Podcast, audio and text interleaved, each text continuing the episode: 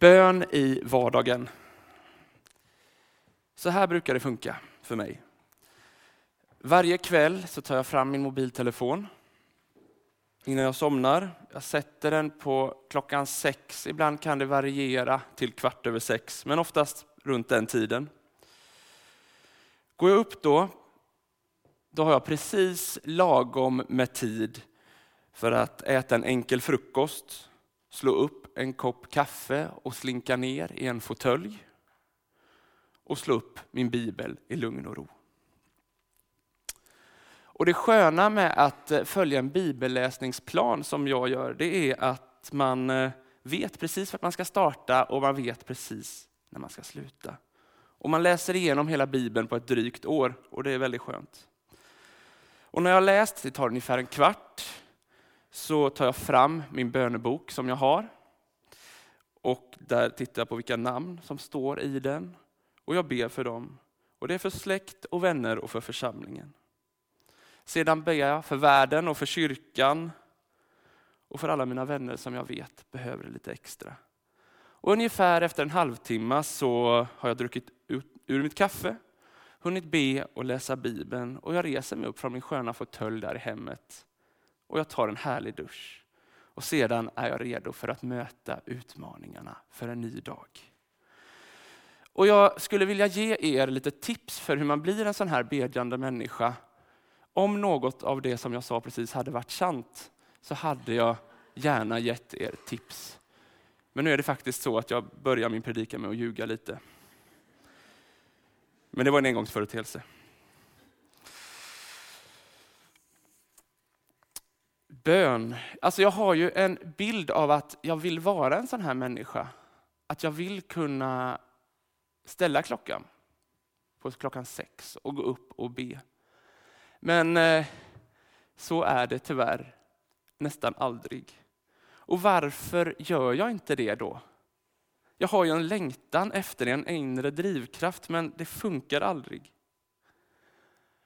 Och kanske är det så enkelt som att andra saker kommer emellan. Det är ju rätt gött att ligga och dra sig lite i sängen. Eller man får bråttom iväg till att göra någonting. Att skaffa sig goda rutiner, det har jag upptäckt är inte så väldigt enkelt. Och Ofta gör man felet att man ska börja med allting på en gång. Jag vill börja med en hel halvtimme på en gång. Och Jag ska gå upp tidigt och jag ska be, med, bli en bedjande människa. Och sen ska jag be lite vid lunch och sen ska jag be innan jag går och lägger mig. Men det är inte så himla enkelt. Bön, som Tore sa, är ju en av de fem bena som vi jobbar här i Färdväg vidare i församlingen med. Och vi har haft några predikningar på temat innan. Och jag fick eh, förmånen att predika om bön i höstas här i församlingen. Och då inledde jag min predikan med att prata lite om vad bön är för något. Och det har inte ändrats för mig sedan i höstas. Det finns en formulering som en kyrkofader som levde på 100-talet som hette Clemens av Alexandria formulerade om bön. Och han sa så här om vad bön är. Bön är en dialog med Gud. Och det här, dessa ord tycker jag beskriver djupast vad bön egentligen är. Det är en dialog. Det är inte bara att vi knäpper våra händer och formulerar en bön och sedan är det klart. För att bönen ska kunna vara dialog, då innebär det att man måste lyssna också. Att man aktivt söker Guds röst i sin vardag. Om man inte söker Guds röst i vardagen, då blir det ju ingen dialog. Då blir det en monolog där jag berättar för Gud hur han ska göra i min vardag. Och då är det jag som formar Gud och det är inte tvärtom.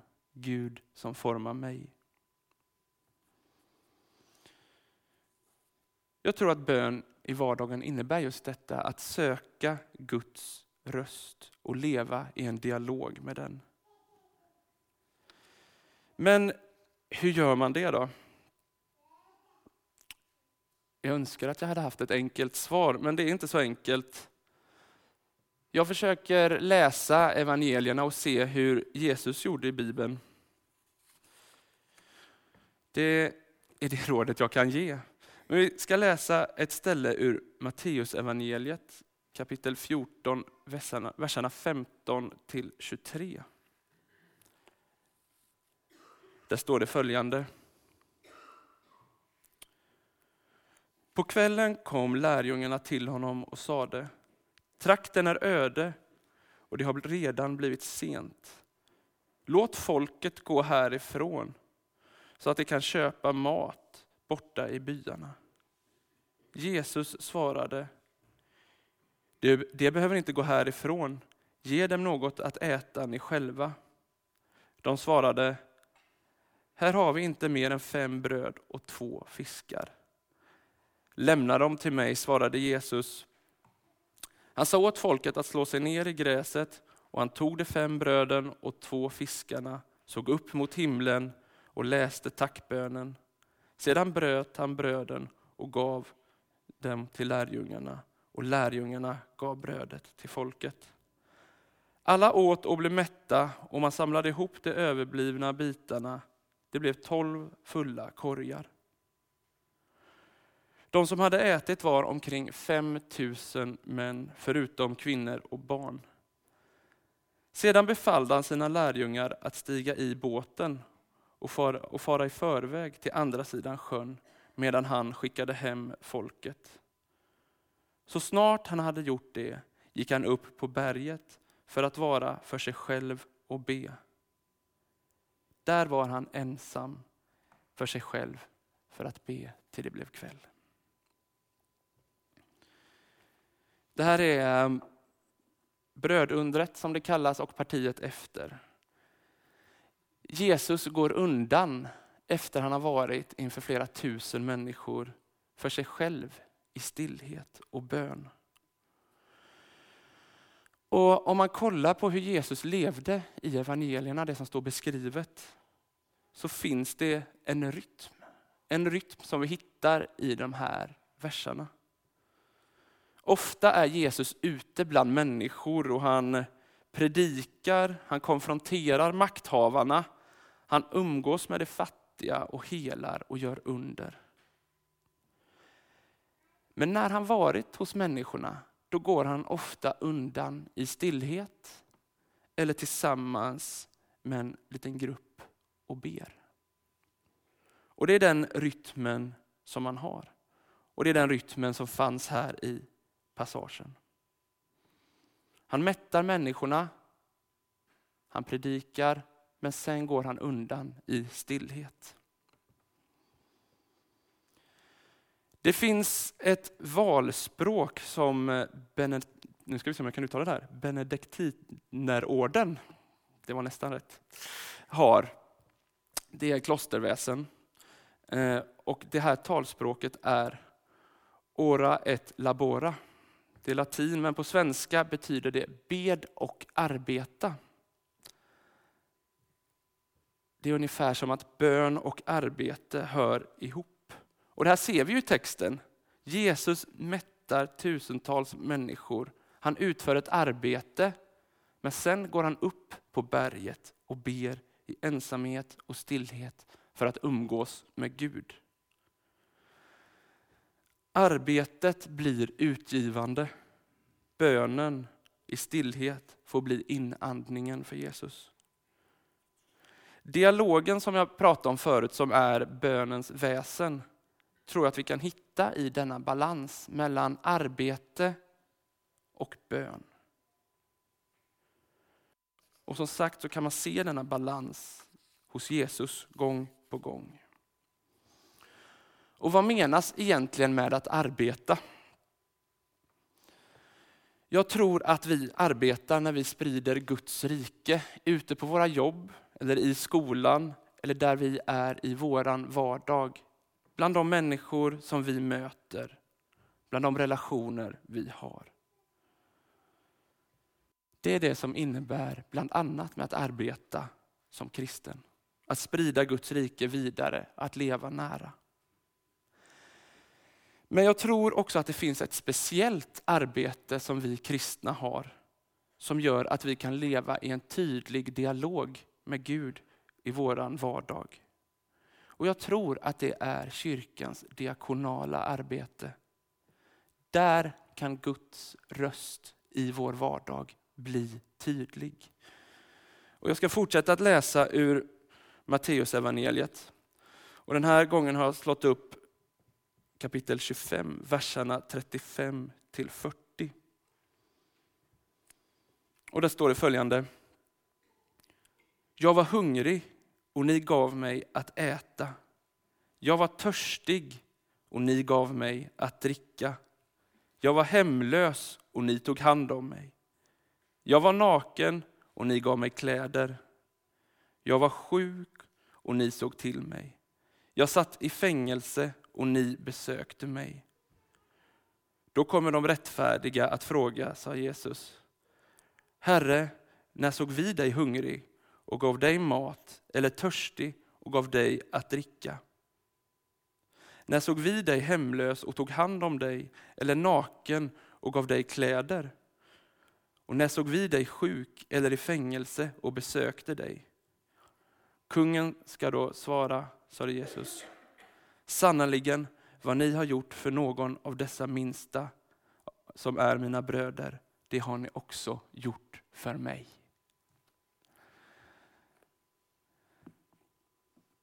Bland de fattiga, bland de hungriga och bland de utstötta, där finns Gud. Han finns hos dessa människor, för han var själv en utav dem. Och Jag tror att det är detta som är den stora skillnaden, en av de stora skillnaderna mellan kyrkans diakonala arbete och vanligt hjälparbete, om man får uttrycka det så. Vi tror att Gud finns hos dessa människor. Och vi tror att vi kan lära oss något av dessa minsta i vårt samhälle. I mötet med dessa människor så finner vi dialogen med Gud i vår vardag. Den dialog som är så viktig för vår vardagliga bön. Mötet skapar dialogen. Och om vi tittar upp ett slag från våra kyrkbänkar. Vart finns de ibland oss? Vart finns de fattiga? Vart finns de utstötta? Frikyrkan i allmänhet har blivit en övre medelklasskyrka. Och så är det även i vår församling.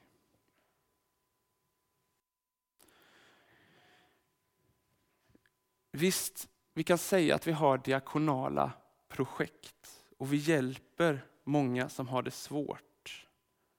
Tiggare med flera. Vi finns inblandade i många länder med projekt där vi hjälper människor. Men var finns mötet?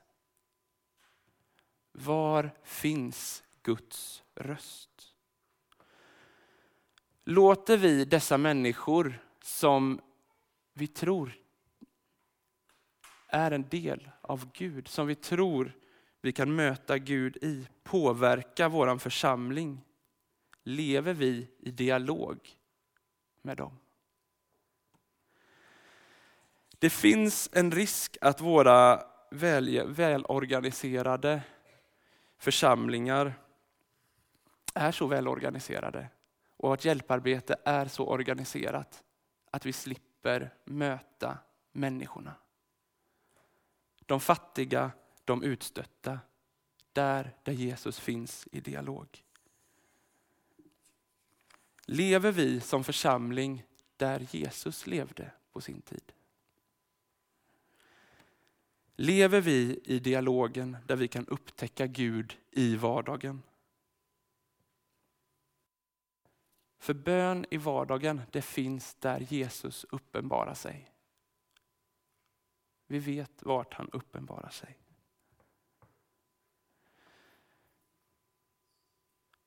Men bön är inte bara att arbeta. Det handlar, liksom Jesus gjorde i texten, om att gå undan för att kunna höra Guds röst i det vardagliga bruset. Och dessa stunder när man får gå undan och vara i ensamhet är helt nödvändiga. Be och arbeta. De är nödvändiga om bönen ska bli en naturlig del av en vardag. Och denna form av bön där man går undan, där man kan ta sig tid, kanske där man går upp på morgonen eller ber när man borstar tänderna eller vad man gör, den är svår att få till. Jag har själv svårt att få till rutin för bön och stillhet i mitt liv dagligen. Det är så mycket annat som vill ha min uppmärksamhet hela tiden. Men jag tror att det är viktigt att skaffa sig goda rutiner. Och jag tror att jag gör misstaget, och många har jag hört göra misstaget, att man just sätter upp för höga mål på en gång. Det här att man ska be på morgonen en halvtimme eller man ska be så och så många gånger under dagen. Men kanske ska man istället börja med fem minuter. Läsa en kort bibelvers och be en kort bön. Man kanske ska börja precis där man är i de här stunderna. Och något som fungerade för mig, och nu ljuger jag faktiskt inte utan nu eh, talar jag sanning. Det är att jag eh, läste, hade en bibelapp på min mobiltelefon och jag följde en bibelläsningsplan när jag åkte till eh, skolan när jag bodde i Stockholm. Det tog ungefär 40 minuter att sitta på tunnelbanan. Och då hann jag läsa igenom. Och jag hann faktiskt igenom Bibeln. Och det där var en stund för mig som fick bli en rutin när jag bodde i Stockholm. Försök hitta sådana stunder. Även om det inte alltid är lätt. Kanske kan det vara att man inreder en speciell plats i hemmet, en fåtölj eller ett hörn där man eh, känner att här kan jag sitta i stillhet och lugn.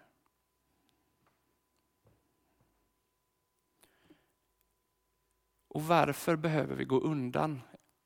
Jag har levt med den här bibeltexten som jag läste i början när Jesus delar ut bröd och när han sedan går undan för att be. Jag har levt med den nu i två veckor och en fråga har jäckat mig. Varför går han undan? Jag hade aldrig gått undan om jag hade gett mat till 5000 människor.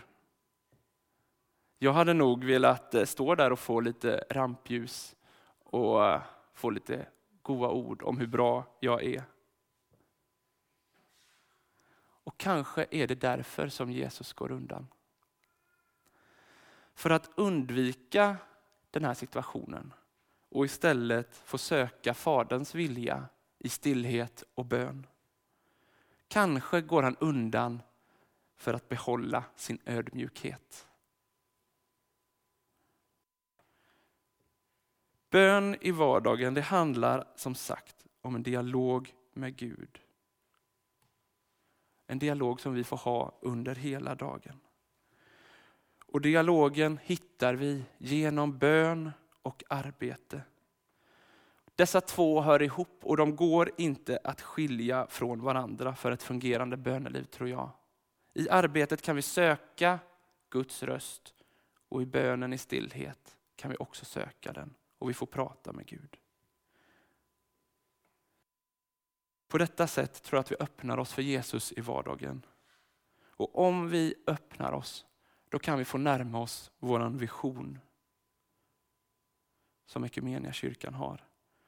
Där mötet med Jesus Kristus förvandlar dig, mig och världen. Vi ber tillsammans.